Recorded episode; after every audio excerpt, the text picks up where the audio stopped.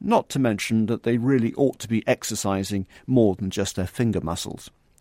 Psychiatrist Richard Graham one has to wonder whether even development of physical abilities, such as fine motor movements or the way you use your eyes, are, are, in time going to be affected. And of course, no matter how imaginative, and Minecraft, of course, is brilliant for all its creative and imaginative potential as well, it is still screen based, it is still two dimensional ultimately, no matter how good the graphics. And one wonders how does that influence all sorts of areas of brain development. Uh, we don't know at the moment. I think some of the worries that I have probably relate more to motivation. And I, am partly saying this because certainly in my work with excessive gamers or those addicted even, they sometimes present in a quite a flat way, which to everyone else might look like a depressive state, although they deny feeling depressed. But they don't seem to have that liveliness until we've got the use of the game down to a, better level.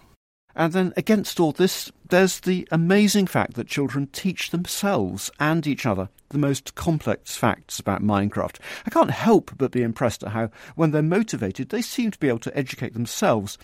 And I sympathise with educationalist Derek Robertson when he wants to tap into that when I end up speaking to primary six children who are 10 and 11 who talk to me about accessing servers and about a whole host of other technical language, which the teachers look at me and they think, what are they saying?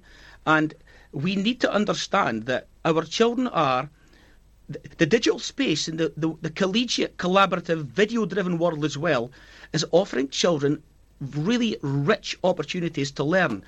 We continually see children use YouTube to upskill themselves, to learn how to do things. It's all intrinsically motivated.